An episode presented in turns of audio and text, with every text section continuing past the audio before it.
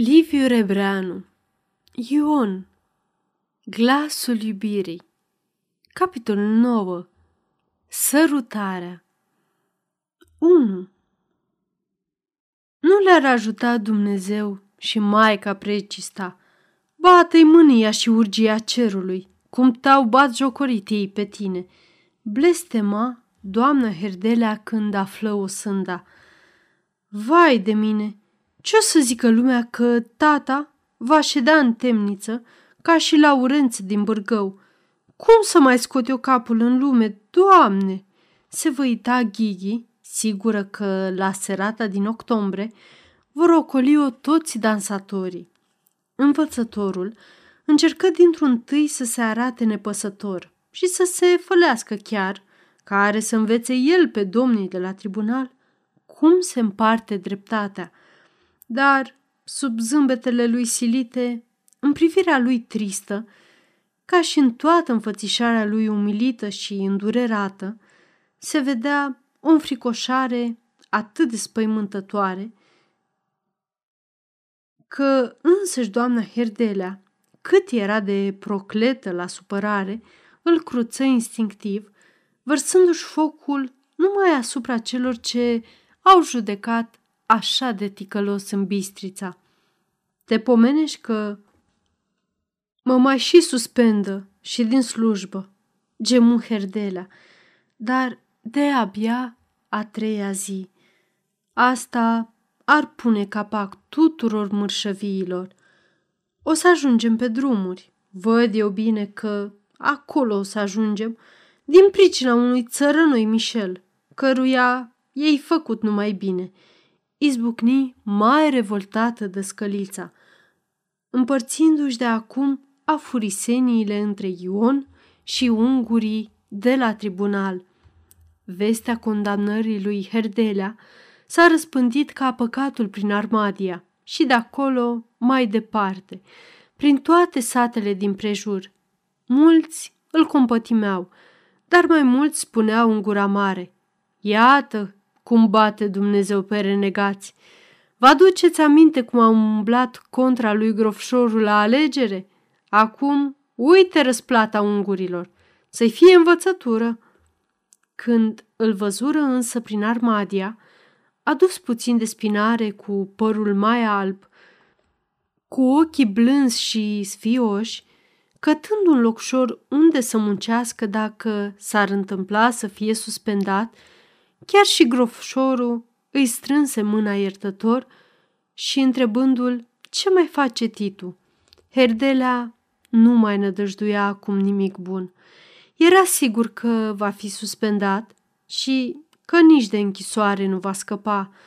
Se obișnui cu gândul acesta, cum se obișnuiește omul cu orice durere în viață. Numai ceea ce va urma după aceasta îl îngrozea și îl gonea pe drumuri neîncetat într-o dibuirea unui adăpost de vreme rea.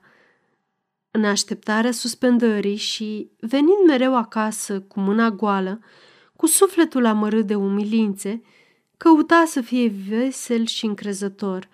Povestea cu amănunte cât de bine l-a primit cu tare și cu tare, cum i-a oferit tot sprijinul și cât e de sigur că toată nenorocirea aceasta e spre binele lui. Ceasuri întrese sfătuia cu dăscălița cum ar fi mai potrivit să facă.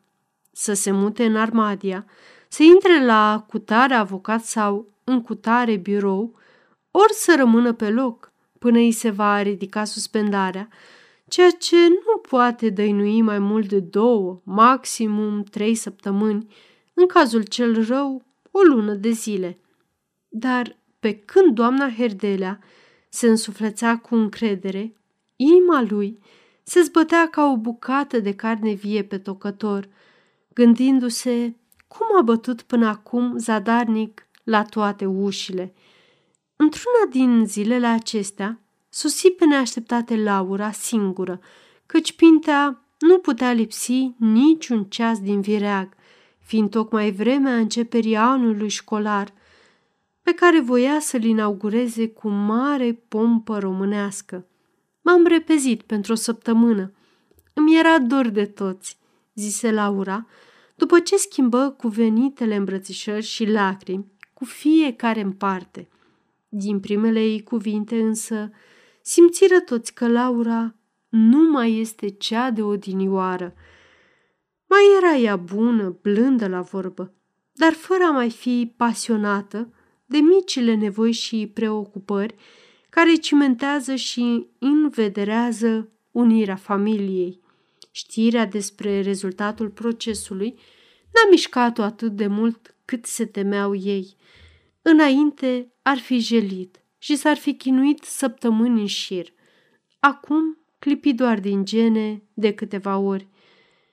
Greu va fi dacă te va suspenda, tată. Eu ți-am spus. Adu-ți aminte, de multe ori, să nu te tot amesteci în treburile altora și să-ți vezi mai bine de necazurile dumitale. Acum, ce o să se aleagă de casa asta, bunul Dumnezeu știe, zise ea, cu un glas atât de rece încât Herdelea se simți mai rușinat ca în fața unui străin și nici nu-i mai răspunse. De altfel, ea începu îndată să vorbească de George, lăudându-l până în cer, de greutățile lor, de planurile și de speranțele lor. Când își aduse iar aminte că în pripas la părinții ei, căută pricină lui Herdelea pentru că n-a votat pe grofșorul, spunând că și George a aflat-o și e supărat că socrul său e un renegat. Ba mai târziu, aprinzându-se mai rău de indignare, găsi că bine a făcut ungurii de la o sândit și că așa trebuie să pățească toți renegații. Herdelea a avut o clipă de mânie, dar și-o stăpâni repede. așa copiii când cresc mari și se înstrăinează. Parcă el n-a fost așa. S-a dus la mormântarea tatălui său, dar nu s-a deranjat niciodată să-l vadă cât a zăcut șapte săptămâni și doar era numai colea, al patrulea sat. Pe măsa, de câte ori vine pe aci, o cinstește cu rachiu dulce. Încolo, parcă nici n-ar fi. Grijile și dragostea le păstrează cu zgârcenie pentru căminul lui. Atunci, ce să se mire că pe Laura nu mai dor durerile lui? asta e viața. E tristă. Cine să-i schimbe rostul? Viața trece peste cei bătrâni, peste cei slabi. Viața e a celor tineri și puternici. Egoismul e temelia vieții. Laura era însărcinată și se lăuda că are sarcină grea. Strâmba mereu din nas, se văita că îi vine rău și cerea povețe doamnei Herdelea cum să se pregătească pentru naștere. Ghighi se sfia în fața ei și își potolea nevoie avânturile zbuldarnice. Mult ai schimbat, îi zise cu o foarte ușoară imputare în glas. Da, simt și eu, răspunse Laura cu mândrie neascunsă. N-aș mai putea trăi acum cum am trăit înainte. Mă și mir cum am putut trăi aici, fără a cunoaște pe George atâta vreme. Și când te gândești că nici nu-l iubeai și că mama și tata aproape te băteau să nu-l respingi, fiindcă avea încărgăuni în cap și în inimă. Dar Aurel? întrebă Ghighi deodată. Copilării, de care râd deseori cu George, zâmbi Laura. O, mult m-am schimbat, bine ziceai tu. Fata nici nu trăiește până se mărită. De aceea trebuie stârpite fumurile din mintea fetelor. Altceva e viața, adăugă ea cu o însuflețire subită, cu mâinile încrucișate pe pântecele ce îi se rotunjeau ușor sub capotul de lână, roșu și cu broderii negre. Și copilul, murmură apoi, copilul, Parcă de-abia acum am și eu o țintă în lume.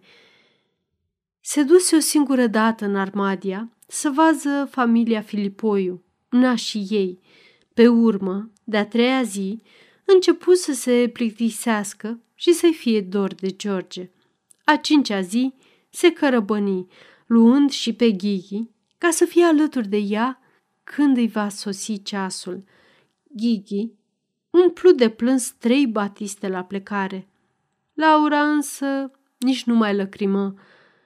Bătrânii răsuflară ușurați când au văzut-o dusă. Nu mai e a noastră. Am pierdut-o, zise Herdelea, rămas singur cu baba lui. așa copiii, cei răi și nesimțitori, mormăi dăscălița, strivind între gene două lăcrămi de amar. În vatră să iau lemnele verzi puse ca să țină focul. De afară, pe geamurile ude, străbătea lumina cenușie, ploioasă, aducând în casă priveliștea câmpului zgribulit și pleșuvit, a satului oploșit, sub pavăza bolbocirilor de fum albăstrui. Ceasornicul, agățat în perete sub portretul împăratului, țăcănea aspru, aproape amenințător. Herdelea, pe canapeaua veche, se uita gânditor pe fereastră cu pipa stinsă în colțul gurii.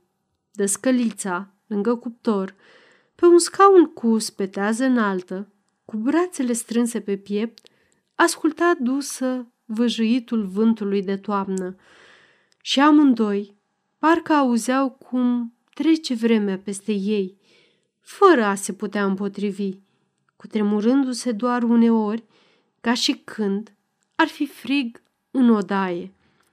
Urâtă vreme, șopti într-un târziu învățătorul domol, înfricoșat parcă să nu deștepte sau să nu tulbure zgomotul surd și neîndurat al unei mașini ce nu se oprește niciodată.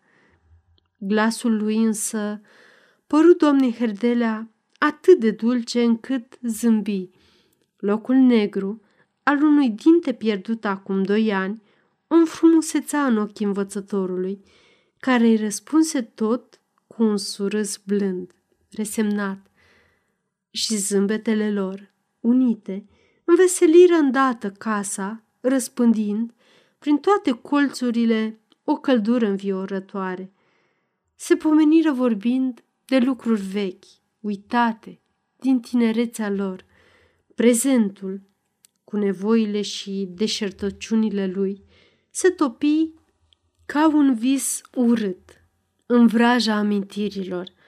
Herdelea se apropie de vatră, își dogori mâinile la foc, mângâie obrajii zbârciți ai femeii lui, o sărută ușor pe frunte și zise oftând – ei, băbuco, băbuco, tot noi, bătrânii.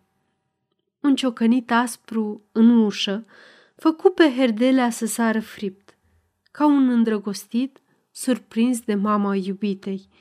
În odaia plină de căldura trecutului, intră, ca o vijelie care strivește tot în cale, Ion Glanetașu, cu vestea că a primit sentința. 2. Ion cerea mereu învățătorului să-l îndrepte cum să facă să ia asupra lui cele opt zile de închisoare. El era împăcat și nu-i păsa de condamnare. Se bucura chiar că a scăpat de o grijă și se va putea ține numai de necazul lui cu Vasile Baciu. Fiindcă se fixase ziua înfățișărilor la judecată, Ion începea să aibă vise urâte. Ba că s-a bătut cu socră său și a rămas de desubt, ba că grofșorul a părăsit și a trecut de partea lui Vasile, ba că Ana a cerut despărțenia și s-a mutat la tatăl ei, cu copil cu tot, lăsându-l pe el cu buzele umflate. Mai ales cel cu Ana, îi se înfipse în cap ca un șurub, iar când Herdelea îi spuse că ar fi rău dacă Ana s-ar despărți de dânsul, își schimbă purtarea față de ea, trecând deodată de la bătăi la mângâieri și răsfățuri, încât și vecinii se întrebară ce mai fi plănuind feciorul glanetașului? Pe Ana însă, dragostea lui nu mai putea încălzi. Între dâns și parcă se ridicase un zid de piatră, așa de înalt, că nici o mână omenească nu l-ar mai fi putut dărma. Acum era pătrunsă până în măduva oaselor, că ea nu e decât o unealtă în mâinile bărbatului, în care își pusese toată iubirea și chiar viața. Conștiința aceasta o făcea nepăsătoare. Trăia, dar fără nicio nădejde, privind viața ca o povară. Muncea din greu, neîncetat, ca o mașină stricată care se învârtește singură. Duduie și se mistuie până ce, într-o clipă neașteptată, se sfărâmă zgomotos. Era sfârșitul toamnei, cu lapovițe friguroase, cu fulguiri de zăpadă din ce în ce mai dese. Zenobia pierdea vremea prin sat, pe la femei, bârfindu-și nora ori pe la alți oameni de treabă. Glanetașul își petrecea veacul pe la cârciumă, mai cu seamă de când a murit Avrum, căci Ovreica îi dădea rachiul pe datorie. Ion, din pricina harței lui cu Vasile Baciu, mai mult se găsea pe drumuri decât acasă. Astfel, Ana rămânea mereu singură, cu copilașul care era rău și cu Dumitru Moarcăș, care îi mai dădea câte o mână de ajutor și se plângea că Paraschiva nu-l cheamă acasă și că va pieri printre străini. Cu Dumitru se învoiau. Nu schimbau nici trei vorbe toată ziua. Bătrânul era ursuz, poscurodea singur. Vrăjmășea găinile și le hâșâia de zeci de ori din tindă în ogradă. Iubea însă pătimaș copilul și îl legăna și îl giugiulea ca o doică. Ba, de câte ori era cât pe aci să se bată cu Ana ca să-l lase să-l înfeșe dânsul. De altfel, de când se adăpostise în casa glanetașului, slăbise mai tare, tușea și mocnea ca un tăciune gata să se stingă. Într-o zi, însă Dumitru prinse atâta chef de taifas că Ana nu mai știa cum să se descotorosească de el. Ce-i vâjule, de-ți umblă gura ca o moară stricată?" îi zise nevasta în cele din urmă scăldând copilașul. Ia seama că nu ia bine. Ți-o fi venit ceasul morții. Mi-o fi venit. De ce nu? Rânji bătrânul la picioarele albiei, gâdilând cu degetul tălpile copilului, care gâlgâia mulțumit, cu ochii închiși, în apa căldicică. Lasă-mi vie, că am trăit destul. Ia mai lasă-mi pace copilul moșule și dă-te la o parte, că tot te stropesc.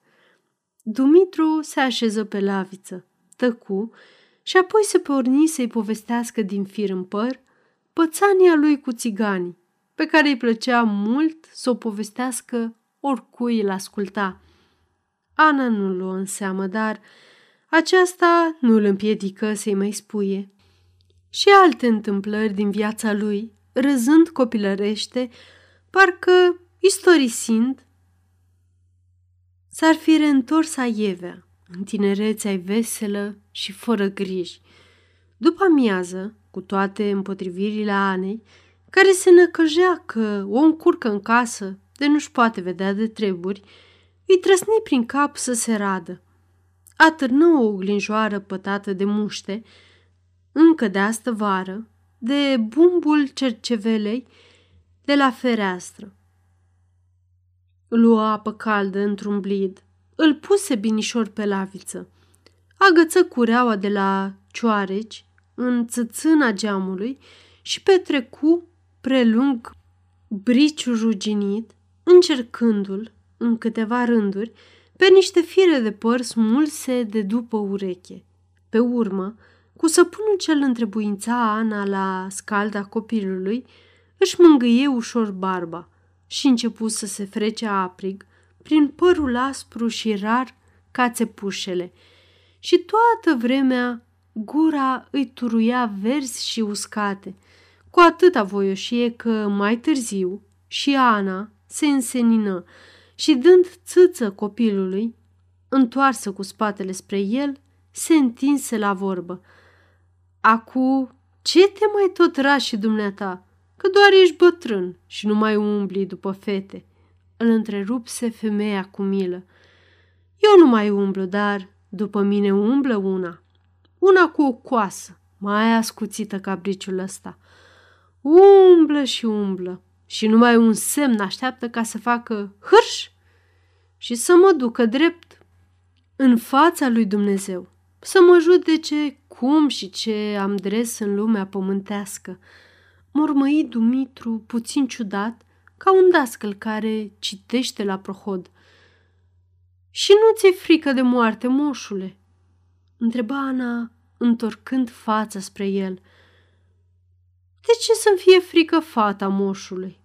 Omul trăiește ca să moară și cum trăiește, așa moare. Dacă trăiește rău, moartea e blândă și bună ca o sărutare de fată mare.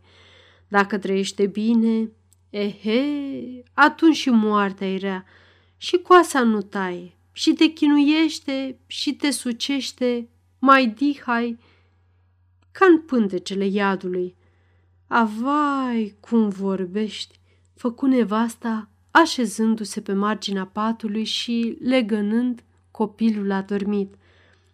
Seninătatea cu care vorbea Dumitru despre moarte o nedumerea. Sătul trebuie să fie de viață, cine e atât de pregătit de moarte. Pe ea, gândul morții, și azi o mai spăimânta și îi amintea pe Avrum, în șură, cu fața în sus, părăsit și chinuit, chiar după ce a trecut în lumea cealaltă. Te doare rău când mori? întrebă ea iarăși, cu ochii mari. Dumitru își clăbucea mereu barba. Acum se opri și se uită lung la Ana. Nu știu, răspunse apoi ridicând din umeri. Poate că nu doare. Dar când te naști, de ce suferi? Când te naști? Dar cine știe dacă suferi? Apoi, așa nu știe nici omul când moare.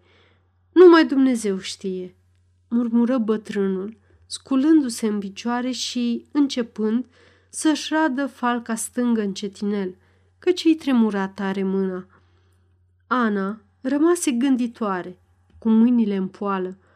Îi se păreau atât de strani și totuși atât de adevărate vorbele moșului, încât îi era rușine că până azi de-abia l-a luat în seamă. În odaie nu se mai auzea decât hârjăitul briciului și săsăitul focului în vatră. În tindă, porni deodată să cotcodăcească o găină mânioasă. Ana tresări. Se gândi că are să se trezească copilul, apoi că ar trebui să vază câte ouă s-au adunat în cuibar.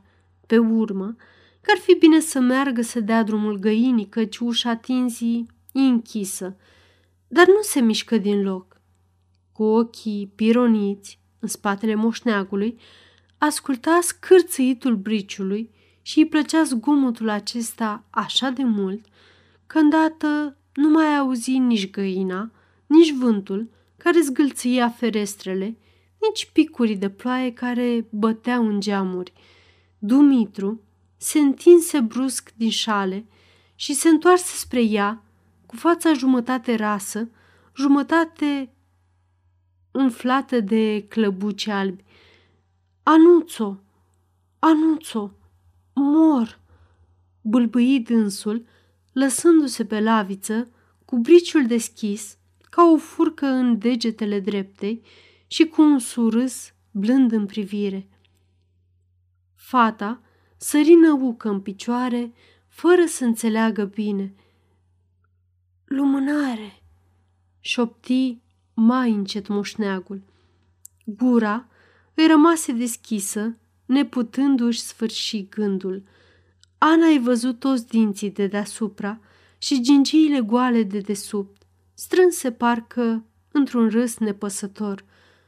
Moșule! Vai de mine! Bolborosi nevasta zăpăcită și fulgerându-i prin minte. Zice că moare și parcă râde. Apoi, deodată fugi afară, în ogradă, în ploaia bătută de vânt, lăsând ușile deschise larg și, frângându-și mâinile, se porni să țipe desperată. Tu l-ai! Săriți! Tu l-ai! Moare! Tu l-ai! Găina zbucni afară din tindă, cotcodăcind speriată și se repezi tocmai în vârful gunoiului din dosul casei. Floarea lui Macedon cercetașul de peste drum auzi țipetele Ane și veni îndată, crezând că iar a bătut-o Ion. Moare! Moare Badea Dumitru! striga Ana mai potolită puțin la apropierea unui suflet omenesc. Găsiră pe Dumitru rece, rostogolit jos de pe laviță, mâna dreaptă, cu briciul, o ținea în sus. Parcă, în clipa când a căzut, s-a ferit să nu se taie. În ochii holbați, cu lumina înghețată, rămăsese înscrisă o dorință mare, iar pe buzele întredeschise parcă mai flutura șoapta lumânare. Floarea se cutremură, se închină și zise, aprinde fuga o lumânare. Doamne ferește, a murit ca un păgân, fără lumânare. Până aprinse Ana o lumânărică de ceară, cealaltă se căzni să ridice pe laviță. Nu izbuti. E greu ca bolovanul, Doamne, iartă-mă, murmură ea făcându-și cruce. Peste câteva clipe sosi și soacra primarului din vecini. Îi luară briciul din mâna înțepenită și apoi, toate trei, îl așezară pe laviță, cu lumânarea aprinsă la căpătâi. Macedon cercetașul, picând mai târziu, se grăbi să radă obrazul pe care mortul nu mai apucase să-și radă singur. Pe urmă, încetul cu încetul, casa se umplu de femei și bărbați. Tocmai când se sfătuiau cu toții cum să-l scalde și să-l îmbrace, năvăli paraschiva, o femeie cu o față ce parcă mereu râdea, deși veșnic era mânioasă și trântea și bufnea ca un voinic. Va să zic că e adevărat că a murit ai, zise ea, înghesuindu-se printre oameni. Nu degeaba i-am zis eu, că o să-l trântească Dumnezeu. Nu, nu, uite-l, că s-a propădit ca cerșetorii, de încurcă lumea și după moarte. Dar oare cum o să-l duc eu de aici, păcatele mele? În fața mortului, început să băcească foarte jalnic, fără lăcrămi, ca să arate lumii durerea ei mare. Boci astfel câteva minute, frecându-și ochii cu pumnii până-i roșii și strâmbându-se ca o maimuță indignată. Apoi, deodată se opri, oftă cu poftă și zise în gura mare. Vai de mine, ce-a mai plâns! Uf! M-a apucat și durerea de inimă. Pe urmă, îndată păși lângă mort și îl căută prin buzunarele pieptarului de oaie. Găsi bășica de tutun de care atârna scobitoarea pentru luleaua ce se ascundea în celălalt buzunar. Ridică pieptarul și deschise chimirul, dar nu-și putu vârâ mâna. Îl scoase încet, puse șerparul pe masă și, scormonindu-l bine, dădu peste un bilet de cinci zloți, învelit într-o hârtie boțită. Răsturnă chimirul, îl întoarse pe dos și, nemai descoperi nimic, sări țipând. Uitați-vă, oameni buni, cum și-a bătut joc de mine, care l-am strâns de pe drumuri și l-am spălat și l-am îngrijit ca pe un om de omenie. Uitați-vă, cinci zloți. Vedeți? Avându-și jidovului bunătatea de căsuță, a băut bănișorii și eu am rămas cu cinci zloți pentru toată truda mea cea mare. Tașlele, Paraschivă, că-i păcat. Paraschiva se aprinse mai avan și zărind pe Ana, se năpusti la ea. Să tac ai? Să tac, că vouă ce vă pasă, dacă i-ați luat ce a fost mai bun. Nu vă satură Dumnezeu de râvniți și la sărăcia altora, dar ar Dumnezeu să vă îngropați cu ce i-ați luat. Ana roșii și nu putu răspunde, îndârjind mai rău pe Paraschiva care răcni. Mi-ați furat bănișorii tâlharilor, mi-ați mâncat sudoarea bătrâneții, nu va ajuta Maica Domnului și... Intră Ion, venind din Armadia, necăjit, căci grofșorul gonise și îi spusese să nu mai calce pe la dânsul până în ziua procesului. Pe drum, aflase că a murit Dumitru și se supărase mai tare, gândindu-se că va trebui să cheltuiască cu mormântarea. Paraschiva deschise gura să-l ocărească și pe dânsul. Ieși afară, bicisnico!" mărâi Ion scurt, apucând-o de spate și repezind-o tocmai în ușă. Paraschiva se opri și întindă, și în ogradă, și în uliță, și se rocori afurisindu-l în toate chipurile. Dar în sfârșit se cărăbăni, înodând bagnota în colțul năframei și punând-o bine în sân, mulțumită totuși că a putut salva măcar atâta și că i-a înjurat cum se cuvine.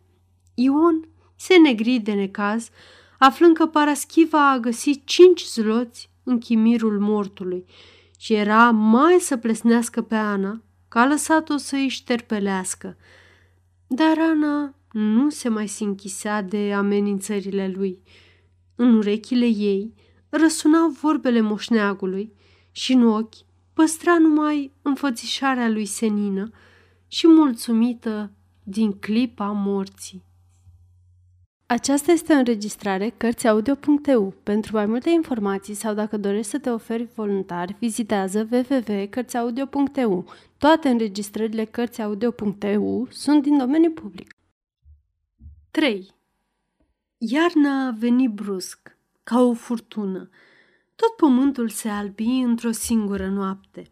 Pe urmă, dădu un ger cumplit de pârâiau gardurile înghețând, iar focul, în vetre, trosnea și scuipa scântei. Zăpada cădea mereu, când în fulgi grei, leneși, care întunecau văzduhul, când în bobițe mărunte, aspre, vâltorite de viscole năprasnice. Când ningea mai vrăjmaș, pe la prânzul cel mic, Vasile Baciu, îmbrăcat cu cojocul alb de oaie, cu căciula albă de miel înfundată până pe ochi, ieși din casă, hotărât să sfârșească cu Ion. În viața lui, deși era om aproape de 50 de ani, n-a umblat pe la judecăți. Și acum, mâine, poi mâine, are înfățișare cu ginerele său. S-a ținut, s-a împotrivit, că doar, doar îl va muia. Cu cât se apropia însă sorocul, cu atât frica îi se încuiba în inimă. Să ajungă el la bătrânețe, să-l mănânce procesele și avocații. I se părea o rușine nesuferită. Nu mai derbede îi bat drumurile judecătorilor. Mai bine să-și dea și sufletul din oase decât să mai meargă așa înainte. Se opri în poarta glanetașului și, oftând odată greu, strigă Mă, Ioane! Ioane! Acasă ești!" Nu-i răspunse nimeni. De sub acoperișul de paie, care gemea de povara zăpezii de două palme, de sub streșinile tivite cu țurțuri sclipitori de gheață și prin crăpăturile ușii închise, răbufnea un fum vânăt, ce se împrăștia repede în șuierul viscolului. Trecu un răstimp bun, Apoi, în ușa tinzii, se ivi Ion, cu capul gol întrebând, Cine-i? Eu, eu!" făcu repede Vasile. Ia hai cu mine, Ioane, până în Jidovița!" Adăugă pe urmă, după o scurtă șovăire, cu un glas parcă vorbele îl înecau. Ion stătu câteva clipe nedumerit. Dar ce în Jidovița?" grăi dânsul privindul bănuitor. Vii ori nu vii? Se răsti atunci baciu peltic din pricina mustăților înghețate. Că n-am vreme acum să mă sfădesc cu tine. Bine, socrule, stai că viu, răspunse Ion, dispărând un minut, în vreme ce bătrânul se înțepeni în mijlocul drumului, răzmat în bățul, ce nici nu se mai vedea de sub cojoc. Hai că-s gata, murmură ginerele, revenind cu sumanul între umeri. Hai! Se măsurară o clipă cu priviri dușmănoase. Apoi porniră vașnic, ca doi oameni care se duc într-o bătălie pe viață și pe moarte. Din soarea aspră îi plesnea peste obraj, îi țepa în ochi, iar vântul le săsâia în urechi amenințător. Mergeau alături, cu pași întinși, pântindu-se cu coada ochiului, parcă s-ar fi temut unul de altul. Zăpada scrâșnea mânioasă sub opincile lor. Hotarul întreg era alb, ca un giulgiu curat. Numai aici colo, cât un pom pădureț negri de frig, își frângea trupul cerând ajutor. Cișmeaua mortului se făcuse o încolăcitură de gheață, peste care o vinișoară verzuie de apă se prelingea totuși înfruntând gerul. Pădurea domnească, gătuită de omăt, cu copacii desfrunziți, goi și subțiri, plângea și gemea implorând parcă mila celor doi bărbați ce mergeau suflând greu, tăcuți, cu fețele năpădite de promoroacă. Ion ghicise că socrul său caută un voială și se gândea mereu să nu-l biruie cu vreun nou vicleșug. Ar fi vrut să-l descoasă, dar îngrijorarea nu-i dădea răgaz să găsească cuvintele potrivite. Apoi, Vasile Baciu tăcea și uneori mormăia ca un urs scormonit din somn. Acum, lui îi părea rău că s-a pornit să-și dea averea de bunăvoie și apropiindu-se de Jidovița, îl bătea gândul tot mai stăruitor să se întoarcă acasă și să lase să hotărască judecata. Vântul sufla din față și îl zgâlțâia parcă în adins și îl îndemna să-și ia seama până mai e vreme – Sosiră la ultima cotitură de drum. Se iveau acoperișurile încărcate de zăpadă și mai ales casa cea din tâi, pe partea dreaptă, înaltă, cu ferestre mari, cu pereții galbeni. Era casa notarului și cancelaria comunală. Vasile Baciu simți o strângere cruntă în inimă și se opri brusc. Din hornul înalt, subțire, acoperit, se ridica un nour de fum gros și negricios, pe care nici viscolul nu-l putea împrăștia, ci trebuia să-l învârtească mai întâi și apoi să-l trântească, uluit, pe coasta de mesteceni ce pornea pieziș chiar din spatele casei. Vasile suflă pe nări, se uită furios la Ion, care îl întrecuse cu vreo doi pași fără să bage de seamă că s-a oprit și porni apoi înainte, bombănind furios. Când să intre în Jidovița, ginerele întrebă cu glas foarte răgușit. Da unde ne ducem, socrule?" Vasile Baciu mai făcu câțiva pași, fără a-i răspunde, și pe urmă coti în curtea cancelariei urma de Ion urcară scările de piatră, scuturându-și opincile. În coridorul larg, vântul adunase un oian de omăt. La ușa cu geam, Vasile se opri. Vrut să ridice mâna, să apese clanța, și parcă mâna era moartă, ori clanța aprinsă, își scoase căciula și o bătu pe genunchi. Se liniști și deschise totuși. Intrară în biroul practicantului, care servea și drept cancelarie pentru țărani. În odaia notarului nu se primeau decât domnii și fruntașii satelor ce țineau de circumscripție.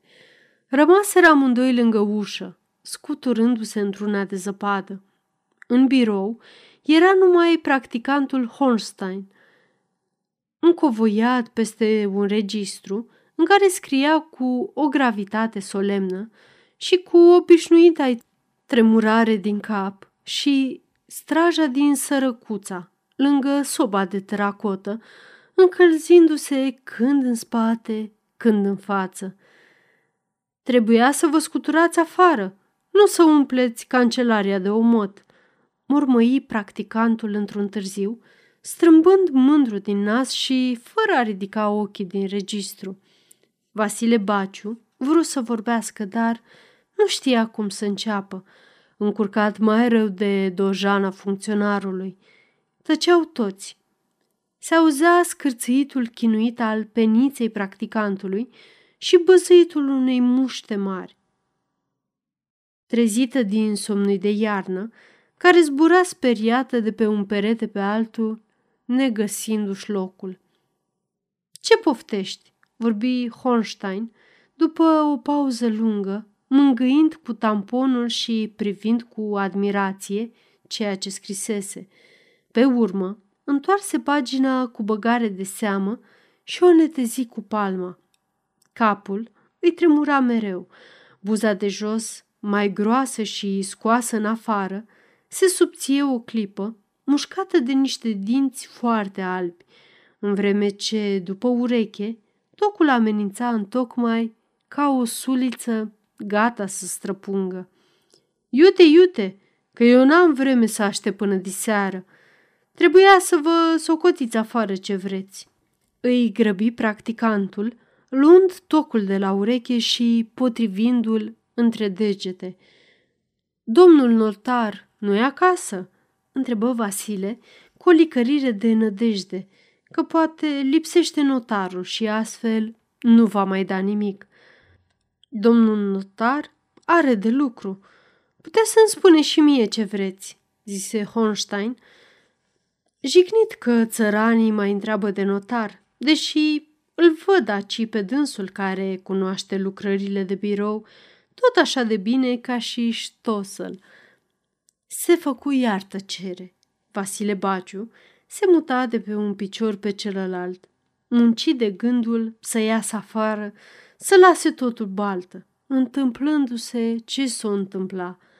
Totuși, zise pe urmă, Am un contract, domnișorule, așa, un contract.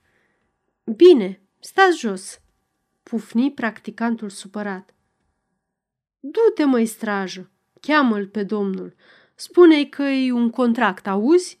Se așezară pe o bancă, unul lângă altul, și amândoi se uitau gânditor la Hornstein, a cărui peniță scârția parcă mai aspru, pe când musca băzâia acum mulțumită, lipită pe soba caldă, ca o pată de cerneală pe o coală ministerială. Ce contract vrei, Vasile?" zise notarul, intrând repede, cu pălăria moale pe ceafă, frecându-și mâinile și trecând drept la sobă să se încălzească. Iar vrei să mai dai ceva ginerului?"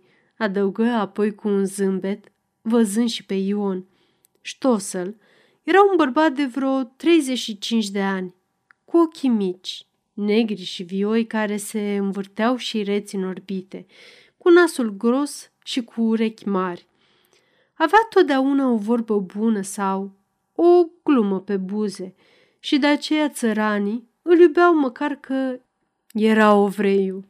Vasile și Ion se sculară în picioare. Zâmbetul notarului alungase parcă deodată toată mohoreala din inima lui Vasile. Vorbi deschis, cu fața înseninată, ca și când ar fi fost vorba de un bilet de vite. Apoi, ce să facem, domnule primar? Trebuie să ne învoim, ca așa vremurile. Ce să mai cheltuim cu judecăți, cu drumuri? Da, da, prea bine, aprobă Ștosel, scoțând pălăria și așezându-se pe un scaun în fața practicantului care scria netulburat. Acu, eu am îmbătrânit și cine știe câte zile mă mai ține Dumnezeu. Am muncit destul și m-am trudit. Acui rândul tineretului. Noi am isprăvit cu lumea. Nu zic bine. Bine, bine. Așa că m-am gândit să le mai dau și ce mi-a mai rămas. Să știu cel puțin că am dat tot și nu mai am nicio grijă. Sfârși Vasile cu un surâs trist, privind drept în ochii notarului. Am înțeles. Și câte locuri sunt? Apoi, opt ar mai fi, domnule notar. Interveni brusc Ion. E porumbiștea cea mare din lungi, apoi patru delnicioare cu o văză în zăhata și apoi trei holde de primăvară în hotarul Săscuții. Dar mai e și casa și Iaca. Dânsul le cunoaște mai bine, zise bătrânul cu același zâmbet trist, dar cu glasul mai aspru. Dar tu din ce o să trăiești? întrebă notarul, scobindu-se în dinți, cu unghia lungă și îngrijită de la degetul mic. Oi trăi și eu, cum o vrea Dumnezeu, murmură Vasile, coborând ochii în pământ. Asta e ceva problematic. Oprește și tu, bară folosința până la moarte. Ce în mână nu-i minciună. Zise Stossel, acum serios. Apoi, doar nici noi nu suntem păgâni, domnule notar. Sări Ion, dar, întâlnind ochii bat jocoritori ai notarului, se opri scurt, parcă i-ar fi retezat glasul cu un fir de ață. Tot, tot. Să se isprăvească, zise iar Vasile năbușit. Stosel ceru practicantului formularele trebuincioase, puse pe Ion să îi scălească pentru el și pentru Ana, iar Vasile, neștiind carte, apăsă cu degetul pe cruce. De bună voie, Vasile?" mai întrebă notarul, însemnând într-un carnet. De bunăvoie, vezi bine că de bunăvoie, zise Baciu, înfuriat deodată și de-abia stăpânindu-se. Așa, peste câteva zile e gata, încheie Ștosel, frecându-și mâinile. Apoi, bătând pe Vasile pe umăr, adăugă glumeț. Și uite așa, ai venit aici un bogat și acum pleci cerșetori. Ha, ha, ha! Amândoi țăranii se întunecară. Gluma notarului îi izbise drept în inimă. Ieșiră și se abătură la cârciuma zimălei. Mai ales Vasile simțea o sete usturătoare care îi răscolea sângele. Cârciuma era goală, căci afară vifornița fierbea mai mânioasă. Băură un răstimp tăcuți. Apoi Ion, văzându-l tot nepotolit, începu să-i spuie să n-aibă nicio grijă, că vor trăi împreună ca în rai. Vasile ascultă multă vreme, iscodindu-l însă neîncetat. În ochii ginerului, biruința strălucea atât de ațățătoare că în curând Vasile o simți pătrunzându-i în creier și clătinându-i temeliile – Tâlharule! Tâlharule! Mai lăsa pe drumuri! Izbucni deodată Vasile Baciu, otrăvit de furie, și își înfipse mâinile în gâtul ginerelui. Ion, liniștit, parcă ar fi așteptat de mult atacul. Se smulse din strânsoarea bătrânului și apoi îi trânti numai un pumn în piept, dar atât de zdravăn că îl doborâ de pe scaun. Mi-ai furat pământul, tâlharule! M-ai omorât, hoțule!" Urlă Vasile furios și neputincios, tăvălindu-se pe podelele murdare. Înfierbântat de mulțumire, Ion plăti și pleca acasă prin viscol nepăsător. Bătrânul însă se așeză la băutură, amărât de moarte. Povesti zimălei ce a pățit cu tâlharul și sfârși jalnic. Am rămas cerșetor. 4. Fiindcă suspendarea întârzia, în sufletul lui Herdelea se furișă încetul cu încetul iar o rază de încredere. Optimismul omului nu e în stare să-i stârpească nicio cruzime a vieții. Se gândea că, desigur, subinspectorul Horvat, primind înștiințarea tribunalului, și-a adus aminte de serviciile patriotice ale lui și a pus la dosar chestia suspendării până la pronunțarea apelului, care îl va spăla de orice vină. Cu atât mai mare îi fu uimirea și durerea când, pe la sfârșitul lui noiembrie, i se aduse înștiințarea oficială că, în urma deciziei tribunalului, este suspendat din serviciu pe timp nelimitat și că domnul Nicolae Zăgreanu îl va înlocui cu începere de la 1 decembrie. Ei, nu-i nimic. Parcă nu mă așteptam, zise Herdelea îngălbenit și tremurând. Eram doar sigur. Mă mir că a întârziat atâta. Dăscălița plânse amarnic. Ea avea presimțirea că au să moară de foame acum la bătrânețe. Se mângâiau numai că nu sunt acasă copiii, care, desigur, s-ar topi și de rușine. Herdelea, ca să o liniștească, minți că mâine, dacă vrea, poate să ia o slujbă de avocat sau oriunde. Apoi se răcoriră, înjurând pe Zăgreanu, parcă numai el ar fi pricina nenorocirilor. Îl cunoșteau. Era băiatul unui țăran cărăuș din Armadia, absolvent al școalei normale de stat din Deva. Îl lăuda toată lumea căci avusese bursă de la stat și ieșise totdeauna întâiul în clasă. Se zicea că îl protejează mult sub inspectorul, căruia i-a fost recomandat special de către directorul școalei normale și a făcăduit să-l propună ministerului în cel din tâi loc vacant, deoarece țăranul nu voia să se înstrăineze de județul lui. Îl cunoșteau și fetele. Încercase chiar să facă curte ghighiței și trimisese de la Deva câteva ilustrate. A doua zi, Herdela se repezi în Armadia să caute neapărat o slujbă. Seara se întoarse acasă vesel, cu un teanc de hârtii la subsoară. Îi dăduse stosăl să-i facă niște contracte rămase în urmă. Vezi, babă, că nu ne lasă Dumnezeu!" strigă învățătorul însuflețit. Foarte de treabă notarul. El singur mi-a oferit când a văzut că am fost suspendat. Și apoi să mai zică lumea că ovreii nu sunt oameni de inimă. Dintre atâția români, gânditu s-a vreo unul la mine. La 1 decembrie dimineața, Zăgreanu bătu la ușă. Venea să ia școala în primire. Doamna Herdelea îl măsură cu o privire atât de dojenitoare că tânărul se încurcă.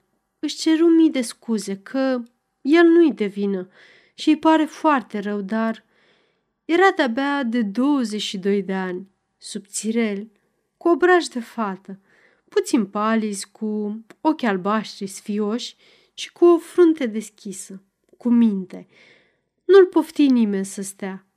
Tocmai fiindcă părea simpatic, dăscălița îl urâ mai mult, zicându-și că, după ce a scos pe Herdelea din pâine, acum se mai și preface. Herdelea, ca un coleg mai bătrân, încercă să glumească cu dânsul, deși în suflet era zdrobit. Numai de clipa când va trebui să se despartă de școală, i-a fost frică. Și iată că a sosit și clipa asta. Porniră împreună spre școală. Din ce se apropiau, Herdele părea tot mai vesel, dar inima lui gemea mai sfâșiată. Spunea râzând cât se bucură că mai scapă puțin de povara școalei. După ce și-a tocit plămânii treizeci și atâția ani, cu atâtea sute de copii nebunatici și în gând își zicea că nicio meserie nu-i mai frumoasă pe pământ ca aceea de a desțeleni mintea tinerelor vlăstare omenești.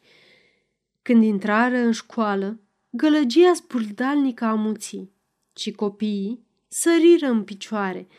Herdela îi cuprinse pe toți șaizeci într-o privire duioasă, parcă toți ar fi fost trup din trupul lui.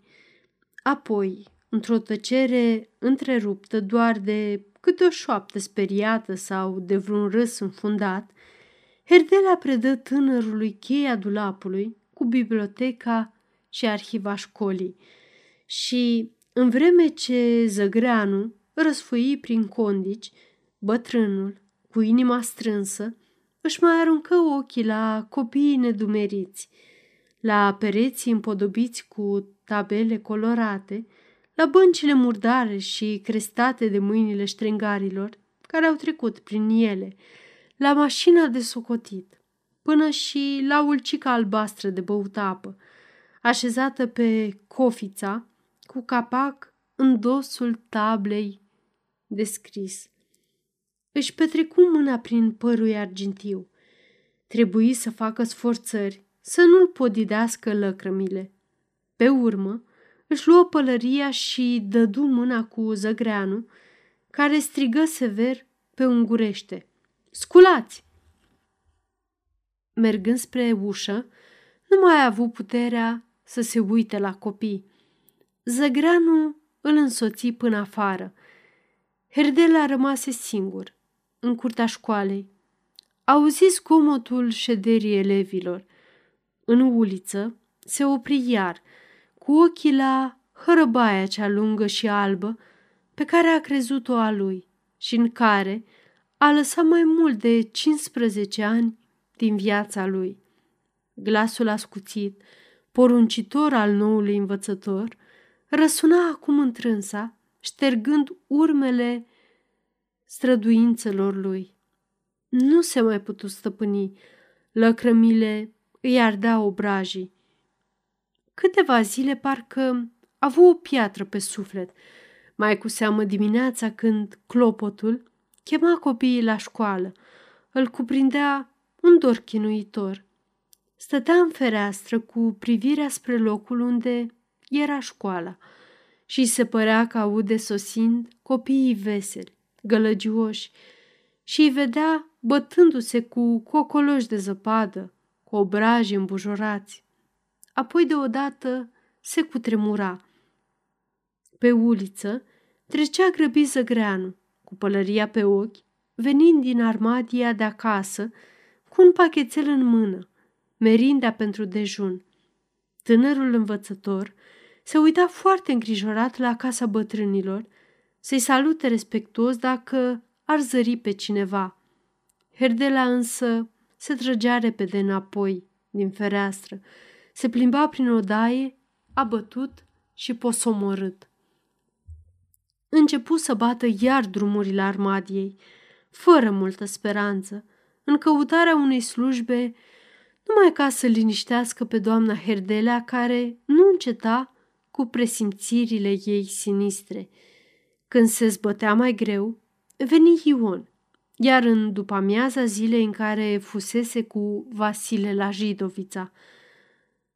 Da cu posta la gher la șunan, necum o lună, zise dânsul atât de vesel cum nu se mai pomenise de aproape doi ani.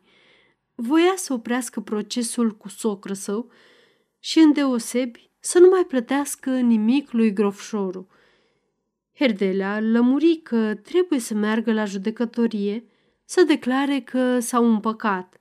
Pentru atâta lucru n-are nevoie de avocat. De altfel, grofșorul poate să ierte ceva din preț, dar să se ducă negreșit să-l roage și să-i spună să nu se mai ostenească la înfățișare. Știi ce, nașule? Hai și mata cu mine, bare, să facem isprava întreagă. Strigă Ion mai bucuros. Herdelea se uită lung la țăranul care l-a târât în atâtea buclucuri. Propunerea îl mira, adică să meargă la grofșorul, tocmai el care l-a vrăjmășit în alegeri, el care ar putea zice că l-a trântit, din pricina căruia azi nu e deputat. Iaca la asta nu s-a gândit nicio clipă. Îl saluta pe grofșorul ca și înainte și grofșorul îi răspundea, dar atât. Adevărat că i-a dat mâna odată, după nenorocirea lui de la tribunal. Aceasta însă n-a schimbat într-un nimic legăturile dintre dânsii. În Armadia sunt patru avocați. La trei a umblat și a cerut un locșor de scriitor. Firește, zadarnic. La al patrulea nici n-a îndrăznit să viseze căci era grofșorul. Și cu toate acestea, Ion avea dreptate. De ce nu s-ar duce? Cu parul n-are să-i dea în cap. Dacă îmi plătești cinci zloți, merg, finule. Cum să nu merg? Răspunse Herdela hotărât. Plătesc, nașule, că mai voios îți dau dumitale cinci, decât să-i dau lui de pomană cincizeci. Bătu Ion palma bucuros. Victor Grofșoru era om deștept și șiret, ca toți politicienii între care râvnea să ajungă. Văzând pe Herdelea în sala de așteptare, stătu două clipe pe gânduri și apoi merse spre el cu mâna întinsă. A, adversarul meu! Ei, bine ai venit! Degeaba, tot al meu ești, oricât mai combătut o dinioară. Dar ce are a face politica? Să o dăm încolo.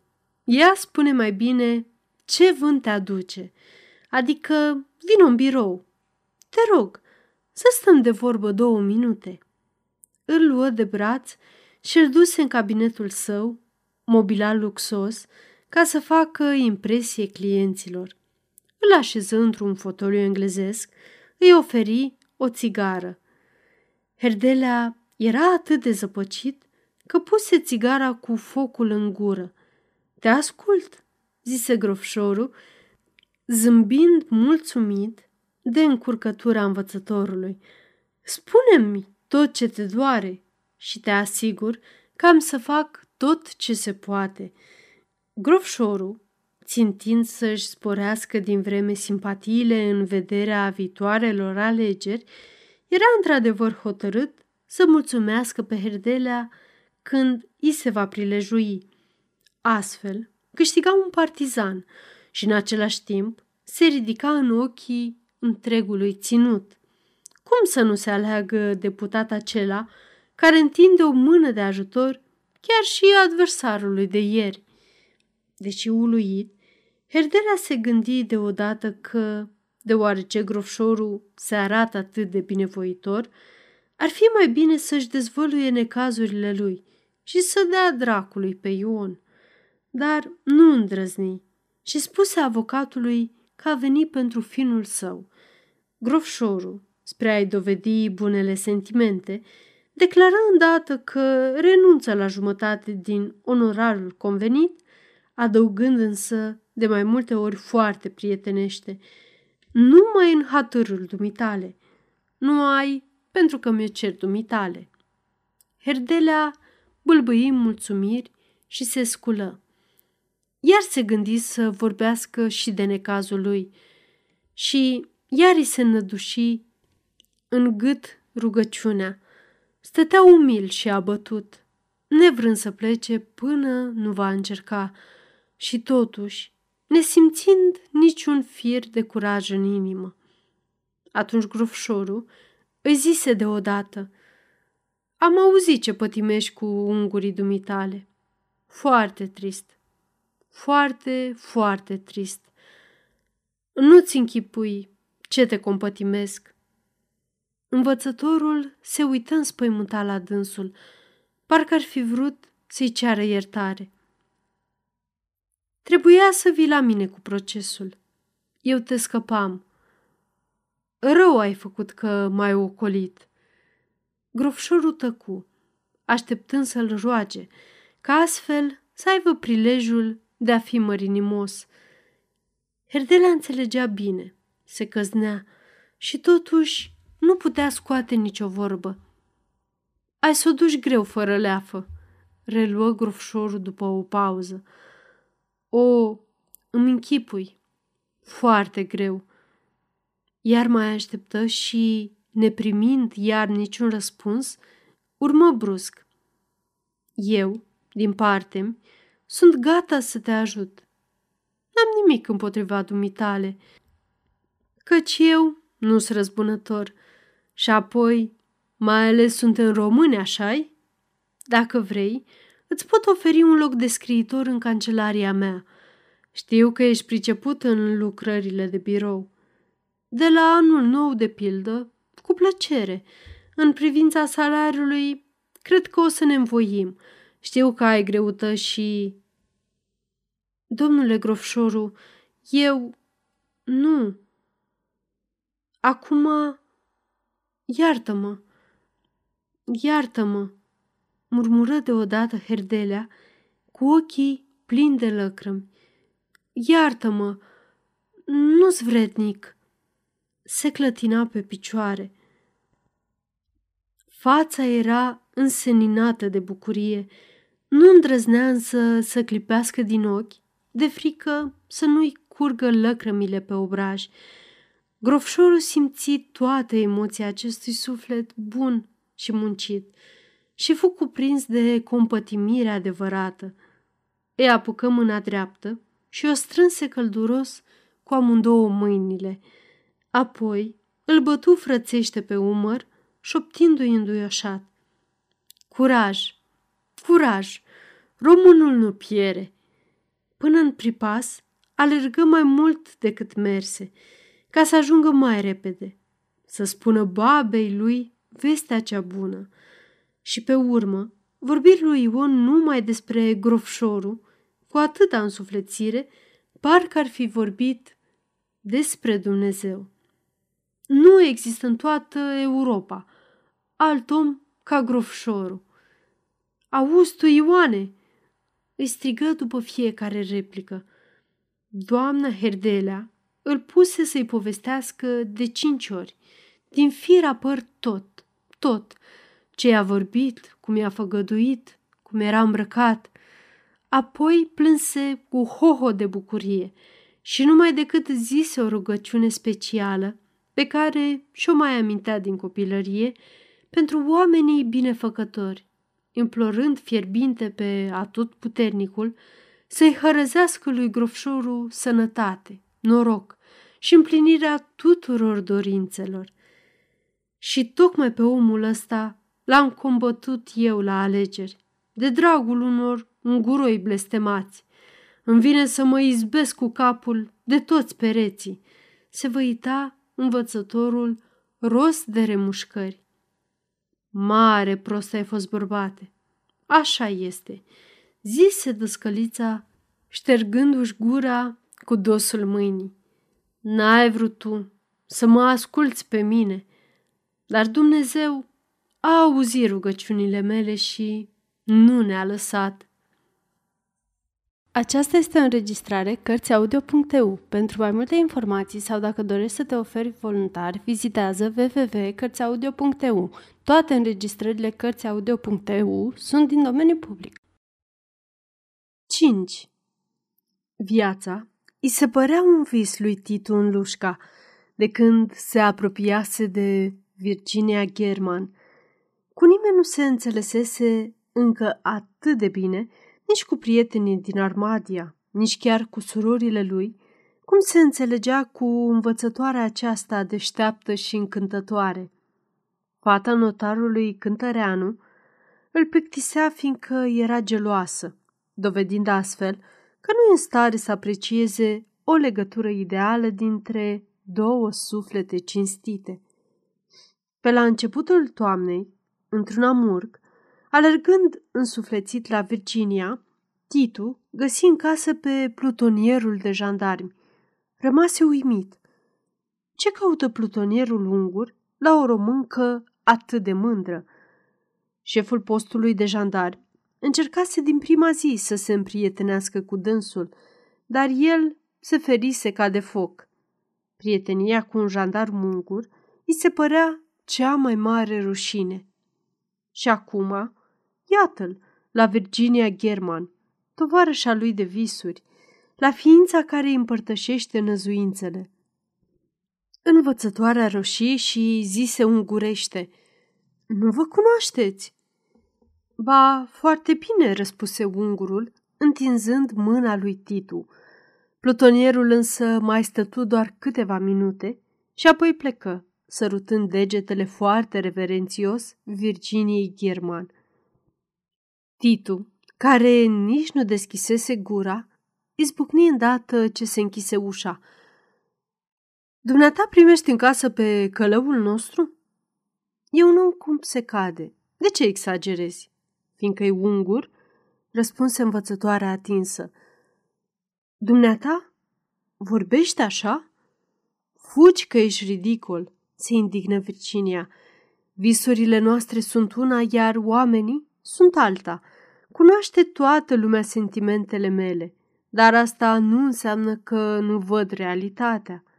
Titu făcu o încercare timidă de a-i lămuri că nepotrivirea dintre sentimentele și faptele omului e o crimă față de ideal, dar trebuie să se dea repede bătut. Învățătoarea cădea din ce în ce mai jos în sufletul lui. O decepție mai mult, își zise dânsul, întorcându-se acasă ca un soldat învins într-o bătălie hotărătoare. Se pare că viața toată e un șir lung de neîntrerupte deziluzii, o luptă crâncenă între vis și realitate. Domnișoara Eugenia, văzându-l indispus și aflând pricina, îi spuse, râzând ironic, Dumneata ești atât de îndrăgostit de Virginia că trebuie să fii singurul om din sat care nu știe că plutonierul îi face curte și încă dinaintea dumitale. Toată noaptea o petrecu pe gânduri, cu ochii deschiși, căutând să-și pătrundă sufletul. Își zicea îngrozit că, dacă ar iubi-o, dacă ar fi adevărat ce crede fata notarului și ce cred poate și alții, atunci s-ar fi lăfăit atâtea luni într-o minciună respingătoare, murdărindu-și până și visurile lui. Atunci, poate că nici visurile nu-i sunt sincere sau nu sunt mai sincere ca ale învățătoarei care le potrivește prea lesne cu prietenia ungurului? Durerea ce o simțea îi se părea izvorâtă din gelozie, ca și o dinioară când, din pricina rozei lang, a crezut că s-a dărmat lumea. Și totuși, cum să o fi iubit dacă niciodată n-a dorit a Evea nici măcar să o îmbrățișeze? Ori, poate tocmai aici e greșeala. El îi vorbea de năzuințele neamului, pe când ea râvnea iubire. Da, da. Și deodată văzu cât a fost de nepriceput. El n-a iubit-o, dar ea l-a iubit. Și fiindcă el umbla prin stele, ea s-a întâlnit cu ungurul pe pământ. Se potoli chiar de-a doua zi. Se întâlni cu Virginia German și roșii ca un vinovat. Ar fi vrut să-i spun o vorbă drăgălașă, dar nu izbuti, ca și când s-ar fi rupt firul ce-i lega împreună. Era o străină pentru dânsul și nici baremi nu-i părea rău. Uite dovada că n-am iubit-o și n-am fost mincinos față de mine însumi, se gândi dânsul mulțumit. Apoi, vârtejul vieții îl smulse brusc și pe el din lumea închipuirilor și îl zvârli în mijlocul realității. Într-o dimineață, intrând în cancelarie, o găsi plină de țărani furioși care înconjurau pe vreo zece sași din păuniși și înjurau din răsputeri. În uliță, o ciradă de boi grași parcă aștepta un verdict. În câteva cuvinte, primarul îi povesti ce s-a întâmplat. Lușcanii sunt în conflict cu sașii din Păuniș din pricina imașului. De 50 de ani se judecă și tot n-au ajuns la o hotărâre definitivă. Astă primăvară, păunișenii au dobândit o sentință în favoarea lor, dar lușcanii au atacat-o căci ei au folosința imașului din moși strămoși. Acum sașii au intrat cu boi în imașul buclucaș ca și cum ar fi fost a lor. Lușcanii au adus în sat toată cirada și vor să amenteze pe sași pentru că au pătruns pe moșia lor. Titu, întrebat, spuse că dreptatea e de partea românilor și astfel sașii, după o ciorovăială înverșunată de două ceasuri, plecară bodogănind și amenințând, însoțiți de huiduielile rușcanilor, care se băteau cu pumni în piept că nu vor da drumul boilor. Peste vreun sfert de oră însă păunișenii veniseră împreună cu plutonierul de jandarmi. Se încinse o nouă discuție de alte două ceasuri, căci ungurul dădea dreptate sașilor. În cele din urmă, Titu, supărat că tocmai plutonierul îl combate, îi zise înțepat. Nu înțeleg de ce te amesteci. Dumneata n-ai dreptul să judeci în asemenea pricini. Cum? Cum? Sări jandarmul înfriat. N-ai dreptul și nici nu e de competența dumitale, repetă Titu rece. Sunt dator să păstrez ordinea, domnule, strigă plutonierul. Iar dumneata ești dator să respecti ordinea. Altfel, voi face rapoartele de cuvință ca să fii pus la locul dumitale. În curând, s-a și plecară cu boii, ceea ce în Lușca stârni o fierbere mare. Și peste câteva zile, primăria primi știrea că cineva a împușcat un bou săsesc pe imașul cu pricina. În aceeași noapte, plutonierul făcu sumedenie de percheziții prin casele oamenilor mai gălăgioși, căutând arme.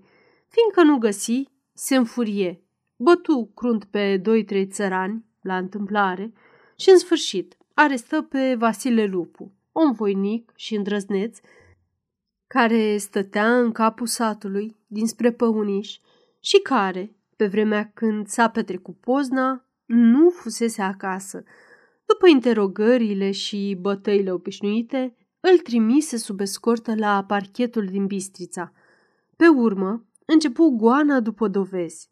Într-o odaie goală, de la cancelarie, defilau pe rând bănuiții. Titu îi vedea intrând, auzea răcnetele plutonierului, apoi zgomotul de lovituri grele, gemete înfundate. A treia zi, tânărul nu se mai putu stăpâni și năvăli înăuntru. Ceea ce faci dumitale e revoltător. De ce schingiuiești oamenii? Ce te privește? Se strâmbă plutonierul sfidător. Nu poți suferi nedreptatea, strigă Titu. N-am văzut de când sunt atâta brutalitate fără rost. Da? Acum înțeleg fierberea sătenilor, făcu jandarmul. Acum știu de unde pornește ațățarea. Foarte bine, am luat notă. Dar aici sunt în exercițiu funcțiunii și te poftesc să părăsești odaia imediat. Peste o săptămână, veni în luș ca un locotenent de jandarmi, chemat de raportul plutonierului, că în comună a izbucnit o răzvrătire care amenință să ia proporții. Ofițerul sosi la 8 dimineață, iar la 9 Titu se pomeni cu un jandarm care îl poftea îndată la cazarmă.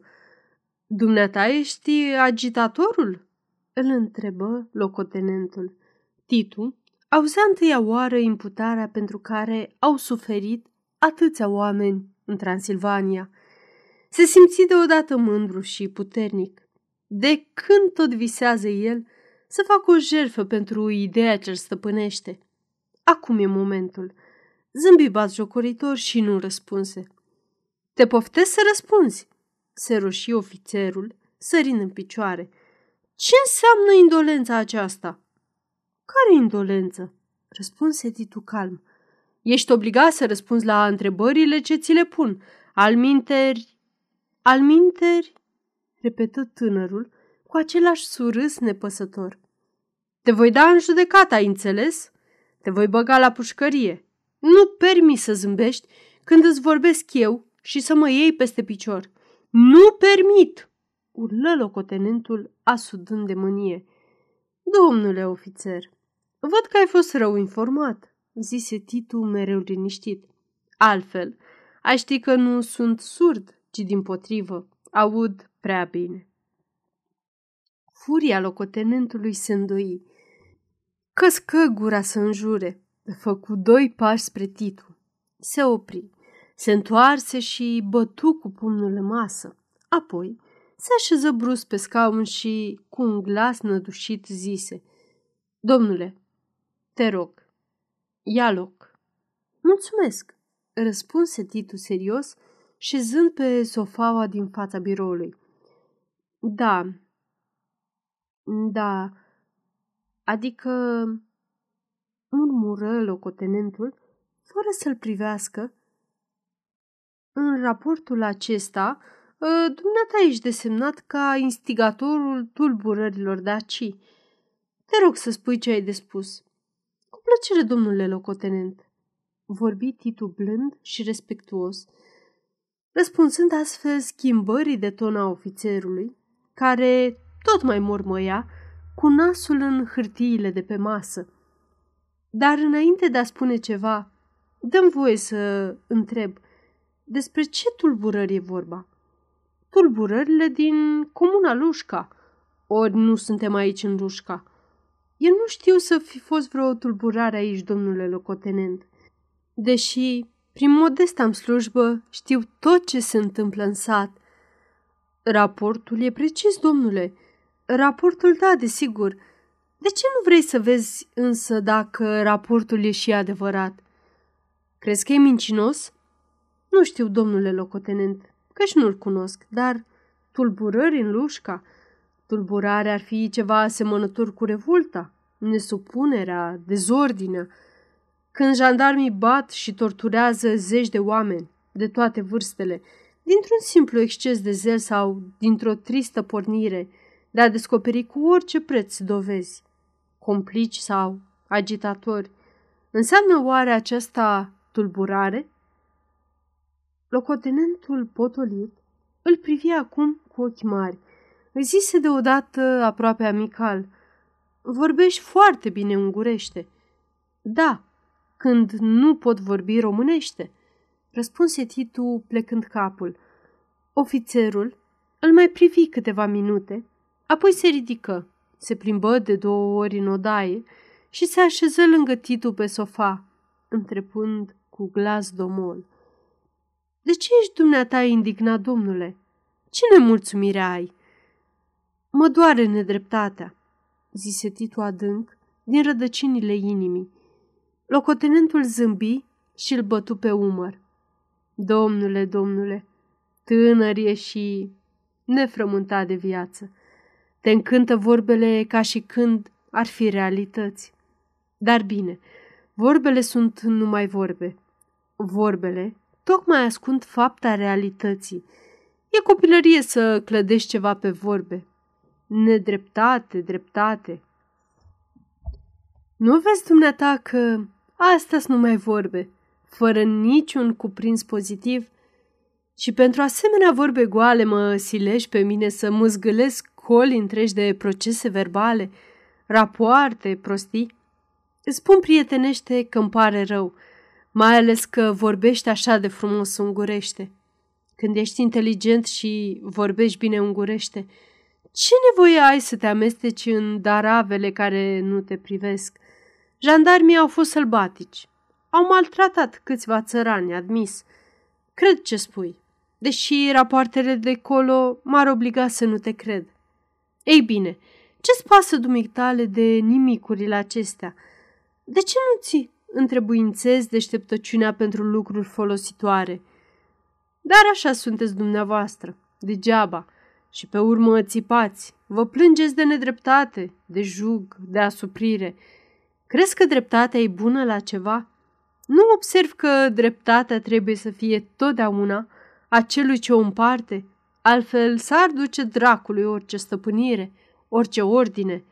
N-am eu dreptate, spune. Ai, de vreme ce reprezint stăpânirea. Zâmbi trist Titu. La despărțire, locotenentul îi strânse mâna spre mirarea plutonierului, care își făcuse pregătirile să-l găzduiască la arest cel puțin o noapte. Trecu o săptămână și satul își reluă înfățișarea obișnuită, parcă nu s-ar fi întâmplat nimic. Oamenii, bătuți, salutau cu respect pe plutonierul care pășea țanțoș pe uliță ca un cocoș biruitor. Cine știe? Poate că, într-adevăr, are dreptate locotenentul. Își zicea umil Titu, văzându-l și simțindu-l, că se duce la Virginia German. Un țăran bătrân, dintre cei snopiți la jandarmi, cu mustața albă plăștită și cu niște ochi căprui cu minți, venind într-o zi la cancelarie și povestind cât a pătimit, sfârșit totuși cu o clipire dârză. E, domnișorule, ne-au zdrobit ei, ne-au chinuit, au dat dreptate sașilor, dar imașul tot al nostru a rămas. Și azi nu mai calcă picior de păunișan pe pământul nostru. Lui Titu îi veni deodată să-l îmbrățișeze. Încăpățânarea ce o simțea în glasul țăranului parcă îl înălța și în același timp îi adâncea picioarele în pământ ca niște rădăcini pe care nicio putere nu le poate nimici. Aici e nădejdea, se gândi Titu. Nici eu, nici Virginia, nici grofșorul. Niciunul nu avem rădăcini adevărate și nu suntem în stare să ne îndârjim și să suferim. Pe noi vânturile ne aruncă de aici colo. De aceea tot ce facem e popușărie. Numai ei știu să se jerfească pentru pământ, căci numai ei simt că pământul e temelia. Din clipa aceea însă se simți fără rost și străin în lușca. Ce mai caută el printre luptătorii aceștia tăcuți, neobosiți? Aici nu e loc pentru visători. Nici aici, nici în plipas, nicăieri în toată împrejurimea. În bătălie e nevoie numai de oameni oțeliți. Ceilalți sunt amenințați să trăiască în compromisuri, să-și rupă încetul cu încetul câte o bucățică din suflet ca să se potrivească nevoilor zilnice. Și deodată, dorința de a pleca în țară îi răsări poruncitoare. Acolo e locul lui. Teama de necunoscut, care strânsese inima până acum, când se gândea să treacă dincolo de Carpați, îi dispăruse. Am să plec în România, domnișoară, spuse în aceeași zi Eugeniei. Curând, foarte curând o să plec, doar să-mi strâng ceva bănișori de drum. Dar ce încolo trăi numai cu speranța aceasta, mângâind-o și împodobind-o zi cu zi. Își făcu socotel de câți bani îi trebuie și nu mai cheltui nimic, punându-și la o parte toată lefșoara ce o primea de la cântăreanu. Astfel, se apropie Crăciunul.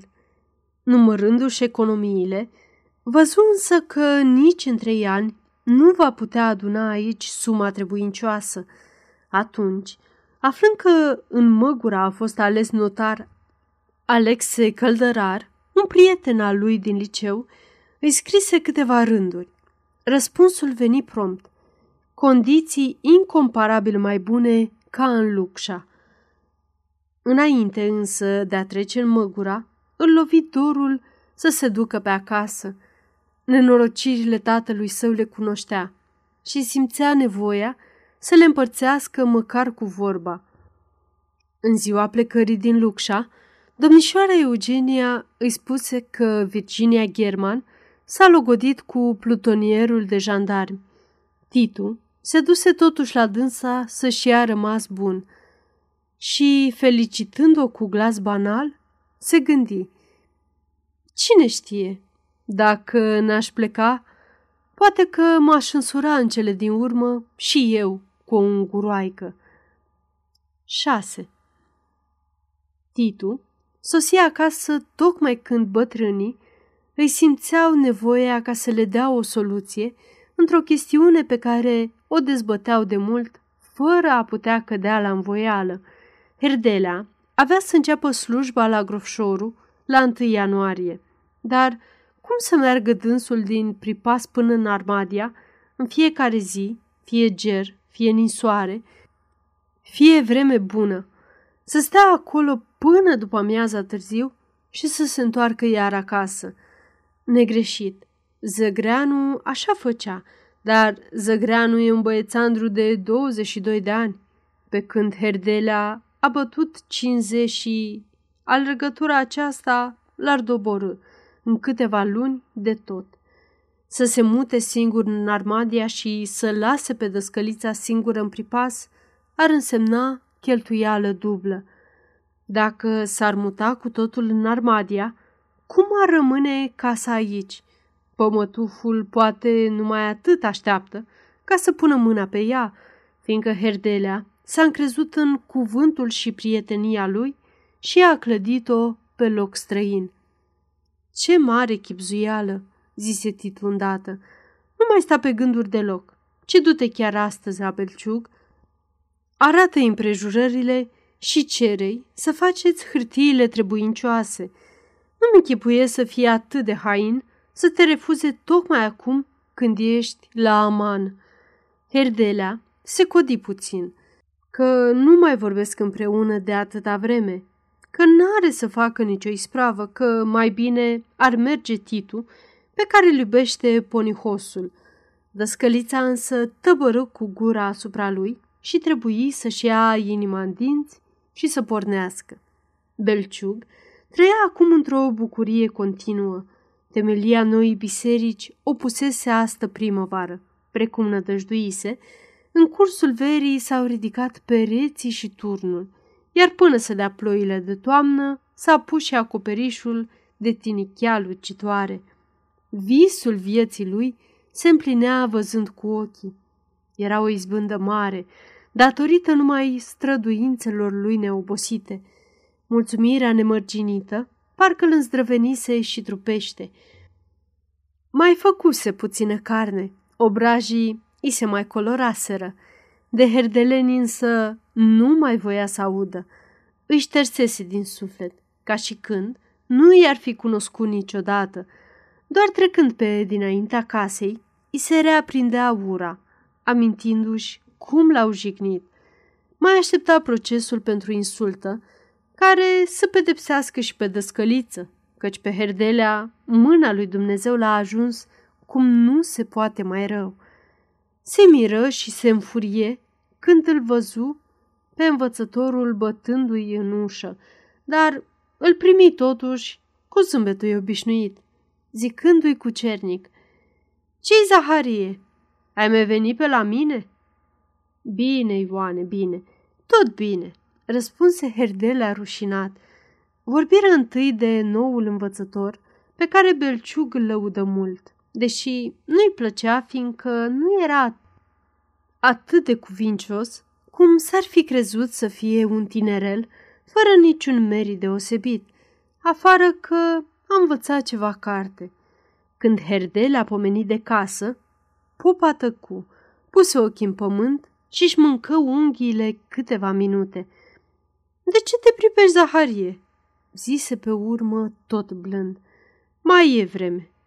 Parcă fugim noi din pripas. Nu-i lucru mare și pe mine mă scap de o grijă. Dacă ar atârna numai de voința mea, n-aș șovăi Zaharie, vezi tu bine, dar locul e al bisericii, știi? Pot eu să împart averea bisericii? Tu să vrei, Ioane, că biserica... Mai Mai îngăduie, Zaharie, mai ai răbdare. Ce-ți pasă ție dacă eu nu zic nimic și închid ochii? Făcu Belciug cu o privire în care Herdelea citea o amenințare ascunsă. Nu mă pot obliga. Mi-e peste putință, frate Zaharie. Se despărțiră tot zâmbind, dar cu mai multă ură în suflet. Preotul își zicea că mai bine dăruiește locul oricărui țigan decât să rămână în stăpânirea familiei dușmanilor lui ticăloși. Herdelea ar fi fost în stare să-i dea cu parul în cap omului care umblă să-i fure rodul muncii lui de ani de zile. Bubotează a risipi orice nădejde de apropiere. Familia Herdelea aștepta să vie Belciug cu crucea și cu Iordanul după datina creștinească. Preotul, începând din celălalt capăt al satului, ajunse după amiază în ulița mare. Îl văzură intrând la primarul Florea Tancu, apoi la Glanetașul, apoi ocolind casa învățătorului și îndepărtându-se iar. Uite că nu vine la noi, murmură doamna Herdelea speriată întâi.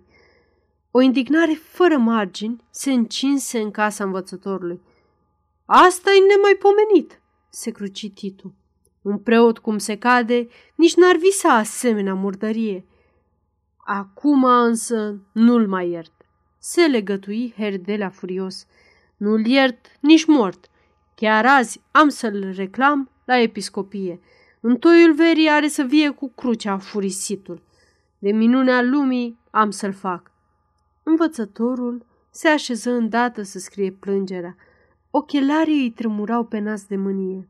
Doamna Herdela și Titu o cărau cu înverșunare. Lăsați-l pe mâna mea!" strigă Herdelea de la masa de scris. Ne-a făcut el pocinogul, dar și eu am să-l joc să mă pomenească și să poftească să se atingă de casă, că îi arăt eu lui cine sunt. Să poftească mortăciunea. Închid, pun lacăte și sigili și să îndrăznească să intre în lipsa noastră, să îndrăznească. Porcul și câinele de pămătuf. 7. Uite viața, se gândi Titu, văzând necazurile ce se grămădeau pe capul tatălui său, gata să-l strivească. Groaznică-i viața și neîndurătoare. Parcă de-abia azi Înțelegea Evea chinurile și zbuciumările mărunte, care, amestecate, înșirate și neașteptate, alcătuiră totdeauna rostul părinților lui în lume. Încrederea lor, veșnic nouă și nezdruncinată, îi se părea eroică și totuși îl umplea de milă. Lupta aceasta umilă, spinoasă, necontenită și fără nicio țintă, cu aceleași pocnituri și aceleași speranțe, îl spăimânta. Se gândea ce-ar fi dacă, într-o bună zi, tatăl său ar vedea deodată limpede, ar pătrunde zădărnicia sforțărilor lui stovitoare. Se despărți îndurerat, sărutându-le mâna cu evlavie, ca unor păstori neprihăniți. Iar ei erau mulțumiți că feciorul pornește serios pe calea vieții. Plecă spre Măgura cu căruța lui Ion, o căruță nouă, cu doi cai buni, primiți de curând de la socră său. Pe drum, Ion îi povesti cu mare mândrie cum a piruit pe Vasile Baciu. Dacă nu mai fi învățat dumneata, domnișorule, rămâneam mai rău ca țiganii. Sfârșit țăranul, întorcând capul spre Titu, cu o privire recunoscătoare. Adică, cum te-am învățat eu? Făcut tânărul uimit. Vai de mine, mi se pare că dumneata ai uitat de tot, zise Ion. Nu ți minte când mi-ai spus, ehe, acuz doi ani aproape, că trebuie să siles pe Badea Vasile să-mi dea pe Ana? Titu tresări. Niciodată nu se gândise că o vorbă aruncată la întâmplare poate stârni o întorsătură în viața unui om. Purtarea lui Ion față de Ana și Vasile Baciu îi se păruse urâtă și neînțeleasă. Dar socră tău, îl lăsași sărac? întrebă dânsul, simțindu-se complice tuturor nesăbuințelor lui. Tot pământul e al meu, domnișorule, rânji Ion cu mulțumire pătimașă. Cât pământ! Numai să-mi dea Dumnezeu sănătate să-l stăpânesc, că e al meu. Patima din glasul lui înfiora apetitul, îndârjirea, egoismul și cruzimea cu care omul acesta a urmărit o țintă, fără să se uite în dreapta sau în stânga, îl înfricoșau, dar îl și mișcau. Se gândi la șovăirile lui din vremea aceasta, la zigzagurile neputincioase, la alergările lui după țeluri, de-abia întrezărite și se simți mic în fața țăranului, care a mers drept înainte, trecând nepăsător peste toate piedicile, luptă neobosit, împins de o patimă mare. El se frământă cu dorințe nelămurite. Făurește planuri peste puterile lui, trăiește cu visuri fermecate și, alături de dânsul, viața înaintează vigelios. Un simțământ de slăbiciune îi strânse inima. Numai o pasiune puternică, unică, nezdruncinată, dă preț adevărat vieții, murmură dânsul întristat și dându-și seama că el n-a fost în stare să urmărească fără preget o singură țintă. 8. Vremea se dezmorțea. Iarna, istovită ca o babă răutăcioasă, se zgârcea mereu, simțind apropierea primăverii din ce în ce mai dezmiertătoare. Haina de zăpadă se zdrențuia dezvelind trupul negru al câmpurilor. Ion de-abia așteptase zilele acestea.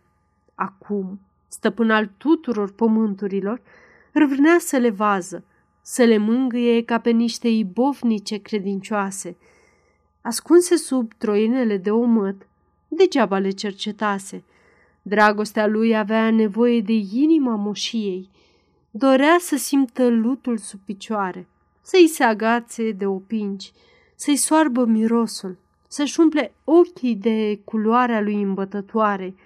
E și singur, cu mâna goală, în straie de sărbătoare, într-o luni. Sui drept în lungi, unde era porumbiștea cea mai mare și mai bună, pe spinarea dealului. Cu cât se apropia, cu atât vedea mai bine cum s-a dezbrăcat de zăpadă locul, ca o fată frumoasă care și-ar fi lepădat cămașa, arătându-și corpul gol, ispititor. Sufletul lui era pătruns de fericire. Parcă nu mai râvnea nimic și nu-i mai era nimic în lume afară de fericirea lui. Pământul se închina în fața lui, tot pământul, și tot era al lui, nu mai al lui acum. Se opri în mijlocul delniței. Lutul negru, lipicios, îi țintuia picioarele, îngreunându-le, atrăgându-l ca brațele unei iubite pătimașe. Îi râdeau ochii, iar fața toată îi era scăldată într-o sudoare caldă de patimă. Îl cuprinse o poftă sălbatică să îmbrățișeze huma, să o crâmpoțească în sărutări. Întinse mâinile spre brazdele drepte, zgrunțuroase și umede. Mirosul acru, proaspăt și roditor îi aprindea sângele. Se aplecă. Îl luă în mâini un bulgăre și îl sfărmă între degete cu o plăcere înfricoșată. Mâinile îi rămaseră unse cu lutul cleios ca niște mănuși de doliu. Sorbi mirosul, frecându-și palmele. Apoi, încet, cu cernic, fără să-și dea seama, se lăsă în genunchi, își coborâ fruntea și își lipi buzele cu voluptate pe pământul ud.